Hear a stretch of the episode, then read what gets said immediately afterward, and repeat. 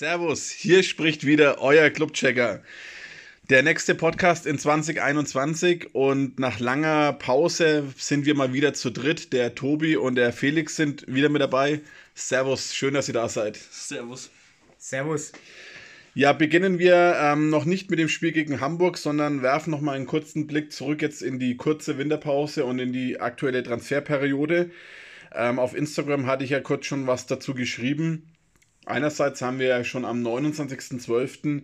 Simon Rhein nach äh, Rostock abgegeben. Jetzt äh, in der vergangenen Woche hat uns für mich zumindest relativ überraschend ähm, Virgil Missicjan auch ähm, verlassen Richtung Zwolle. Dann sind weitere ähm, Gerüchte im Umlauf rund um Behrens und Schrellack, ob sie uns vielleicht noch in der Winterpause verlassen. Jetzt gerade kam noch die Info, dass ähm, Jakov Medic, ähm, der bislang nach Wien Wiesbaden ausgeliehen war, uns jetzt dann auch endgültig verlassen hat und eben nach Wien Wiesbaden verkauft wurde. War ja auch ein Talent zumindest für die Zukunft gedacht, wo man gedacht hat, vielleicht würde er schon in dieser Saison zurückgeholt. Ähm, jetzt ist er auch weg, weil man wahrscheinlich den jungen Leuten Kretschmer und vor allem Noel Knote wahrscheinlich mehr zutraut. Ja, wie seht ihr die aktuelle Situation? Ja, also, dass Simon Rhein jetzt nicht mehr die größte Zukunft bei uns hat, das habe ich mir schon fast gedacht. Und ja, so ein Junge, der braucht halt auch Spielzeit und die bekommt er halt aktuell bei uns nicht. Also war das eigentlich vorherzusehen, dass das auf kurz oder lang nicht mehr so lang gut geht. Ähm, ja, Missy-Chan war für mich schon auch ein bisschen überraschend, gerade weil wir halt auf den Außenpositionen jetzt nicht so breit besetzt sind. Und ich mir da schon erhofft habe, dass er uns vielleicht da weiterhelfen kann in Zukunft. Aber ja, scheinbar hat sich die Führungsetage beim FCN da anders entschieden und vermutlich eher aufgrund seines hohen Gehaltes, das er noch, das wir noch zahlen müssten, ähm, sich dafür entschieden, ihn abzugeben. Also man hat in der Presse jetzt gelesen, dass er wohl für die sechs Monate eine knappe halbe Million ähm, Gehalt noch bekommen hätte. Also es war wohl ein Jahresgehalt von 960.000. Also wird gemutmaßt, ob das jetzt ganz sicher so ist, aber es ist natürlich rund eine Million Jahresgehalt äh, für einen Zweitligisten natürlich schon eine ordentliche Summe. Von daher hat man hier wahrscheinlich wirklich gesagt, ähm, die halbe Million wird dafür verwendet, entweder wo wir jetzt gleich dazu kommen, einen neuen Spieler zu holen oder das Minus ähm, so gering wie möglich zu halten, weil auch da geistern momentan äh, Zahlen durch die Medien. 10 bis 14 Millionen, der Kicker hat sogar mal 17 Millionen vermeldet, ähm, wobei ich glaube, hier ist eher gemeint, dass wir damit 17 oder respektive 14 Millionen weniger Einnahmen haben und nicht ein Minus in dieser Größenordnung.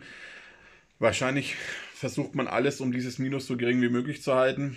Aber es könnte auch ähm, durchaus vielleicht doch noch für einen Neuzugang verwendet werden. Wo seht ihr jetzt Handlungsbedarf oder was meint ihr, wer könnte kommen? Habt ihr irgendjemanden im Auge? Habt ihr einen Wunschtransfer? Wenn man jetzt bei Wünscht dir was wäre? Den klassischen Wunschtransfer gibt es meiner Meinung nach jetzt aktuell beim FCN nicht. Ich äh, denke, der Kader ist ordentlich besetzt für die zweite Liga, äh, ohne jetzt nach äh, vorne mitzumischen oder auch nach hinten irgendwie äh, ja, in Bredouille zu geraten.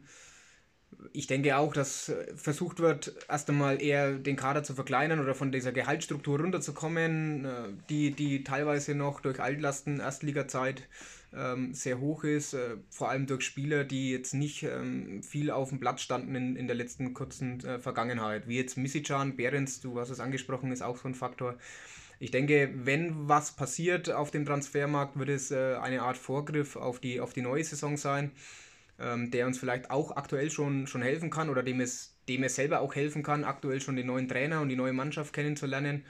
Ähm, vielleicht im Defensivbereich, wo wir ab und zu Probleme haben, vielleicht auf den Außenpositionen.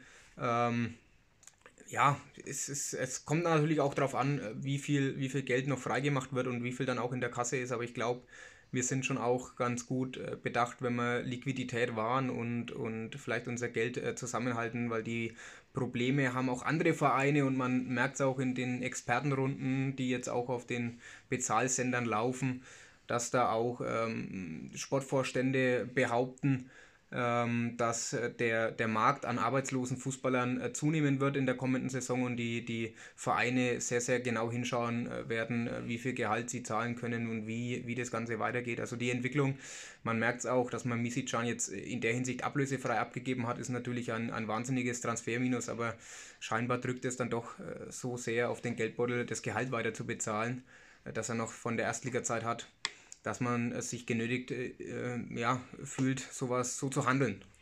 Positiv ist er immerhin mit Derosch, momentan ja ausgeliehen ähm, ja. zum SC Prager, schlägt dort ein, wie auch so manch anderer Spieler, der den Club in der äh, Sommerpause verlassen hat. Also Captain Kerk äh, trumpft ja in Osnabrück auf, äh, wie zu seinen besten Zeiten.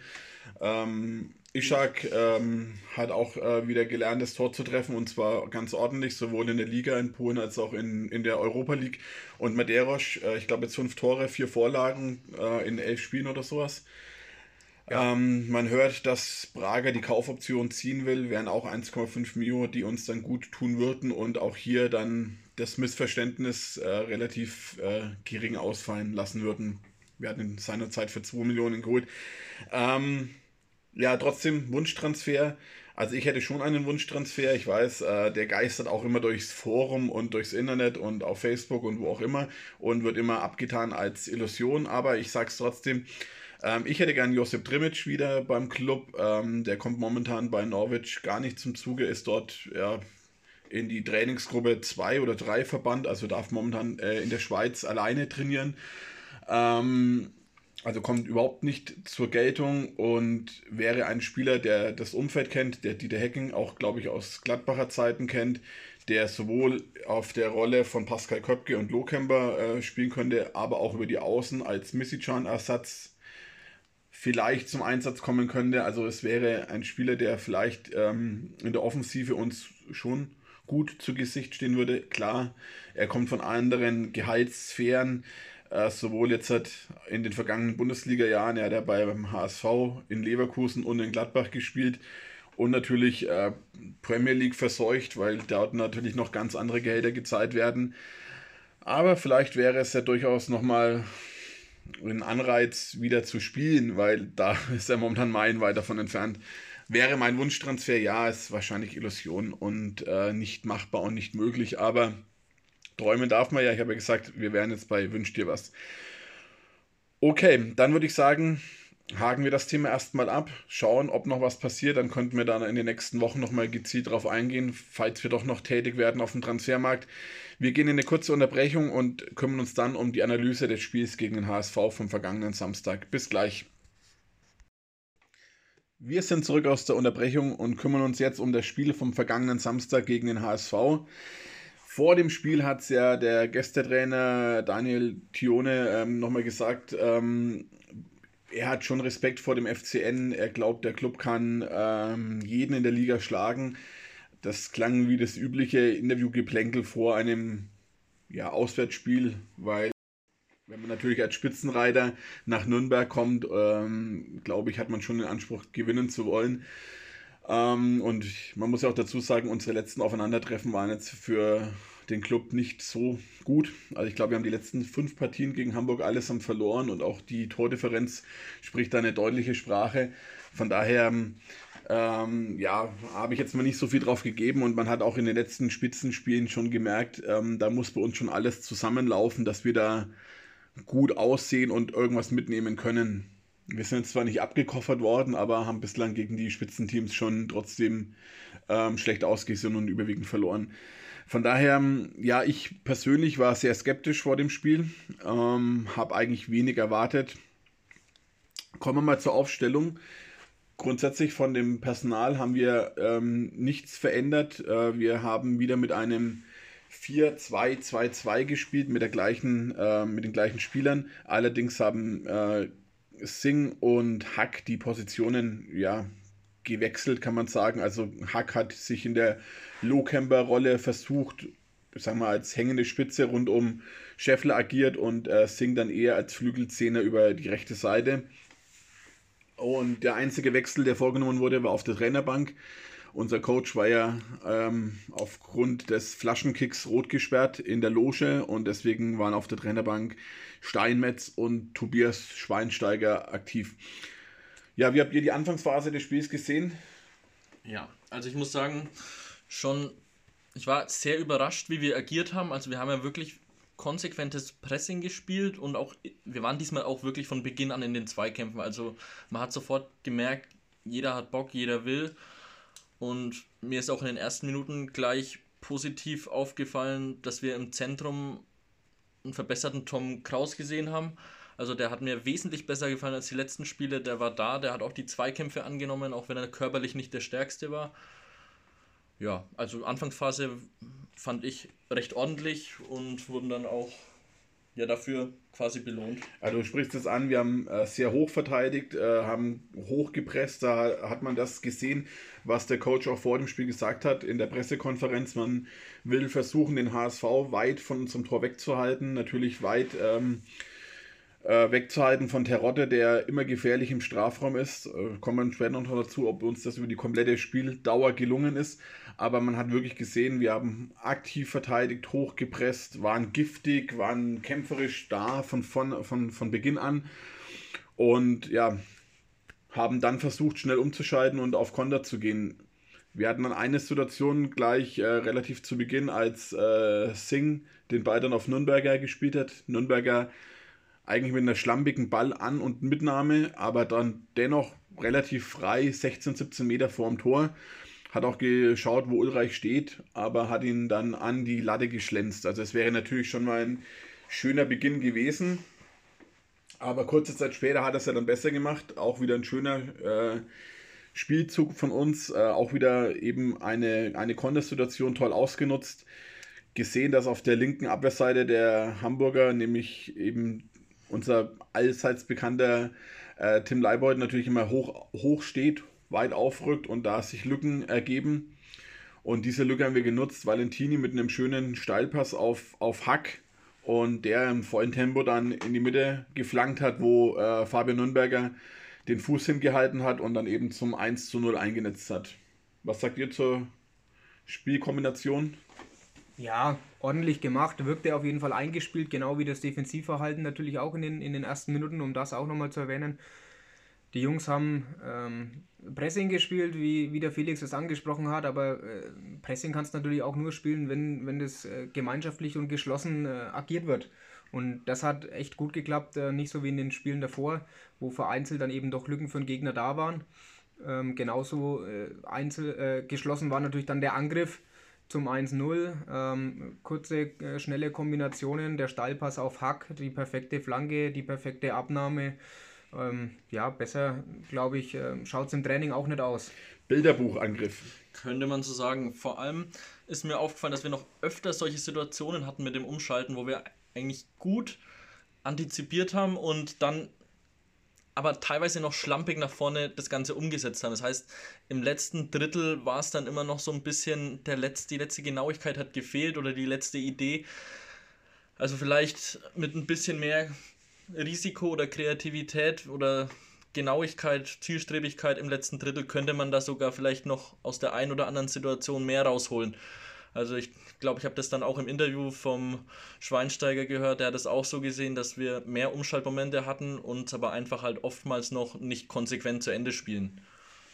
Aber da lässt sich ja dann noch Verbesserungspotenzial für die nächsten Partien offen. Ja, da fehlt, denke ich, noch das Vertrauen in die, in die neue Taktik, in die neue Herangehensweise, dann auch die Sicherheit natürlich, wenn sich welche im Angriff befinden, dass die Abwehr trotzdem steht und ähm, ja, das Vertrauen in die eigene Stärke. Ich glaube, äh, partiell sind diese Momente, die die äh, neuen Trainer sehen wollen, schon vorhanden. Man sieht immer mal wieder bessere Spiele, bessere Aktionen oder dann auch gehäufter die besseren Aktionen. Ähm, wir bringen es noch nicht äh, konsequent auf den Platz, sonst hätten wir vielleicht auch ähm, das, äh, wären wir konsequenter auf das 2 zu 0 gegangen.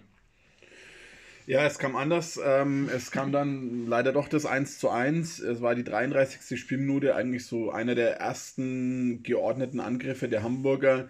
Ähm, Tim Leibold hat den Ball auf der linken Seite, ähm, spielt einen Steilpass auf Jatta, der im Rücken hinter Mühl dann zum Ball kommt, den Ball ja eigentlich nur, er hat nur eine Möglichkeit, den noch nach, in, nach innen zu bringen. Eigentlich knapp vor der Auslinie, also der Ball war, denke ich, noch nicht mit vollem Umfang über die Linie nach innen spielt und dort kommt dann eben der angesprochene Terodde an den Ball, hält, hält nur den Fuß hin, hat meiner Meinung nach natürlich schon Glück, dass er den dann so Richtungs Gehäuse bringt und äh, Martenia tunnelt. Aber auch das sicherlich ein, ein eingespielter Spielzug, weil ähm, da wusste jeder, wo er hinzulaufen hat. Ähm, Jatta eben in den Rücken des Abwehrspielers, spielt nach innen und Terodde auf dem kurzen Pfosten und hält da den Fuß hin. Und ja, Terodde mit seinem 16. Saisontor, also der ist natürlich brandgefährlich und in der zweiten Liga trifft er halt wie kein Zweiter. Also das ist schon ein wirklich gefährlicher Mann. Ich glaube, die Torjägerkanone, die können uns jetzt schon nach Hamburg schicken. Ähm, ja, 1 zu 1 und dann war erstmal ein bisschen Leerlauf, wobei wir dann nochmal eine gute Situation erspielt haben durch, durch Scheffler wo Scheffler im Zentrum an den Ball kommt. Es war noch in der ersten Halbzeit, meine ich. Ja, und sich dann, sich dann eben dreht, aber eben, ich glaube, Ambrosius war es, der dann den Ball noch geklärt hat. War schade, da hätte wenn er den Ball angenommen hätte und sich vielleicht in die andere Richtung gedreht hätte, und eine größere Chance gehabt, den Treffer zu erzielen, aber das sagt man dann natürlich im Nachgang leichter, wobei so ein Spitzenstürmer, wie ich es in der Vergangenheit war, ich hätte mich vielleicht schon in die andere Richtung gedreht, gell? aber gut, das, äh, jetzt halt im Nachhinein natürlich ähm, einfach zu sagen.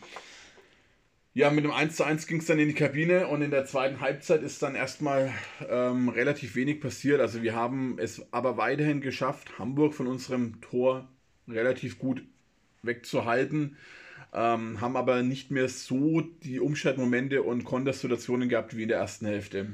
Ja, das stimmt schon. Allerdings haben wir jetzt mal auch im Gegensatz zu den letzten Spielen mal unser Pressing auch weiter durchgezogen, beziehungsweise einfach hoch verteidigt. Das war ja nicht immer volles Pressing, aber immer bedingtes Pressing.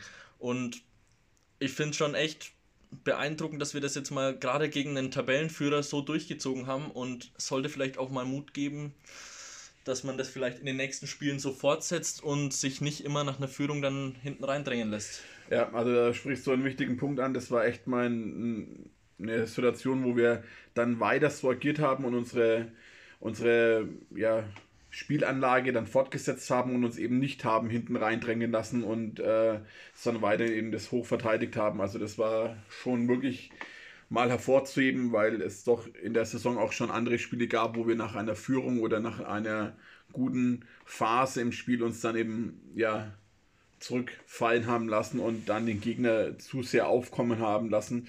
Und gerade jetzt gegen einen äh, Spitzenreiter wie Hamburg war das natürlich schon hervorzuheben, dass es dieses Mal auch anders ging. Absolut, ja. Ich sehe genauso, dass wir, dass wir, es war eigentlich meiner Meinung nach das erste Spiel, in dem wir 90 äh, Minuten lang keine Phase hatten. Also wirklich, ich spreche von einer Phase von 10 Minuten, Viertelstunde, wo wir äh, im Bretolier waren und, und ähm, darum gebettelt haben, das Spiel wieder aus der Hand zu geben. Und wir waren immer aktiv, äh, auch wenn wir natürlich nicht immer den Ball hatten aber wir, es hat immer geschlossen gewirkt gegen den Ball ähm, von der ersten bis zur letzten Minute. Also das muss man tatsächlich sagen. Man kann nicht alles verhindern. Gerade, du hast es angesprochen, Simon Tarodde, 16 Tore, braucht man nicht drüber reden. Beim 1-1 ab dem Ball vom Leibold wusste jeder im Stadion oder vor den Bildschirmen genau, was passiert. Der Ball kommt nach innen und wird Terodde finden, kannst Glück haben und kommst an den Ball oder ja, es steht 1-1. Aber es lässt sich nicht verteidigen, aber trotzdem äh, Hut ab vor der Mannschaftsleistung, vor der Mannschaft, vor der jungen Mannschaft, die, die so konsequent äh, 90 Minuten das Spiel gegen HSV angegangen ist. Ja, also wenn wir nochmal die äh, Chancen der zweiten Halbzeit nochmal äh, kurz uns äh, anschauen wollen. 59. Minute hat der Terodde eigentlich fast nochmal ähm, eine Kopie des 1 zu 1 auf dem Fuß. Diesmal äh, war Martine dann mit der Hand dran, konnte klären. Ähm, Kittel war nochmal ein, zwei Mal ähm, in aussichtsreicher Position. Einmal hat sich auch Handwerker wirklich ja, voll in den Schuss geworfen, hatten mit dem Kopf dann zur Ecke geklärt. Wir hatten nochmal eine gute Situation durch Scheffler, wo ähm, Ulreich hinten rausspielt, der Abwehrspieler der Hamburger den Ball verliert und ähm, Scheffler und Hack in einer 2 gegen 1 Situation Richtung Ulreich laufen. Ähm, Scheffler hat sich nicht nehmen lassen abzuschließen, war kein optimaler Abschluss, konnte Ulreich dann wiederum auch zur Ecke klären. Ähm, mehr war dann eigentlich nicht mehr nennenswert, würde ich sagen. Also am Ende blieb es dann bei dem 1 zu 1. damit würde ich gerne zum Club-Check kommen und nochmal einzelne Spieler bzw. Spieler an sich ähm, kurz analysieren wollen. Wir hatten es jetzt ja schon angesprochen, es war mal ein verdienter Punktgewinn gegen, einen, gegen eine Spitzenmannschaft, wirklich ähm, auch spielerisch. Also wir haben nicht nur kämpferisch überzeugt, sondern auch spielerisch Paroli geboten, was wahrscheinlich für, für viele schon ähm, überraschend war. Also auch für mich persönlich, ganz ehrlich, war es schon überraschend, dass wir auch spielerisch durchaus mithalten konnten und nicht nur über, über, über das Kämpferische kamen. Ähm, wenn man sich die Daten ansieht, haben wir in einigen wichtigen Kategorien schon das Hintertreffen. Also wir haben natürlich äh, viel weniger Pässe gespielt, also Ballbesitz haben wir grundsätzlich den Hamburgern überlassen, aber das war auch nicht äh, unser Ansinnen in diesem Spiel. Also da, das hatten mit unserer Taktiker nicht übereingestimmt. Wir sind genauso viel gelaufen, also die Laufleistung äh, ist ziemlich exakt gleich, wobei man eigentlich das Gefühl hatte, dass wir deutlich mehr gelaufen sind, meiner Meinung nach. Und Zweikampf und Zweikampfquote war relativ ausgeglichen. Also man sieht, es waren relativ viele ausgeglichene ähm, Statistiken dabei. Torschüsse war auch relativ ausgeglichen, ähm, sodass man am Ende von einem verdienten 1 zu 1 sprechen kann. Und ja, ich habe sogar das Gefühl irgendwie mitgenommen, wenn das ein oder andere noch ein bisschen besser gelaufen wäre, wäre auch mehr drin gewesen. Wenn man einzelne Spiele hervorhebt, Felix, du hast ja schon gesagt, Tom Kraus äh, stark verbessert. Ich habe natürlich einen äh, überragenden Fabian Nürnberger gesehen in vielen Situationen. Also er hat, äh, wie gesagt, den Lattentreffer und dann auch das 1 zu 0 erzielt. Ähm, hat aber auch sonst äh, gute Momente gehabt, äh, wo er auch das Spiel angetrieben hat. Und für mich, wer, wer mich öfter gehört hat, merkte schon, dass ich ein Nürnberger Fan bin. Also er ist meiner Meinung nach unverzichtbar ähm, in unserem Offensivspiel und aber auch im, im Zentrum durchaus ein gefragter Mann. Ja. Wie, wie seht ihr es? Habt ihr noch jemanden, den ihr loben möchtet oder jemanden, auf den ihr schimpfen müsst? Äh? Ja, nicht speziell, aber allgemein fand ich, dass wir gerade so im Zentrum auch die engen Situationen ruhiger gelöst haben. Das heißt dann halt nicht einfach blind den Ball irgendwie weggeschlagen. Auch wenn wir hinten mal im Bedrängnis waren, haben wir versucht, das ruhig rauszuspielen und haben das teilweise echt spielerisch gut gelöst, wo man sich da echt die Augen reiben musste, ähm, dass das jetzt wirklich der FCN ist.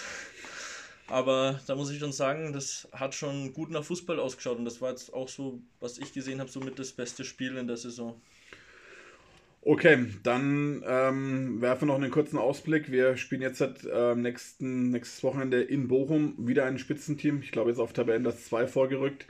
Natürlich eine komplett andere Spielweise, die Bochumer. Ähm, da, ja, müssen wir uns wieder, direkter. da müssen wir uns wieder komplett anders drauf einstellen und einen anderen Matchplan entwickeln. Ich hoffe, dass wir da aber dennoch wieder ein gutes Spiel machen können und was mitnehmen können.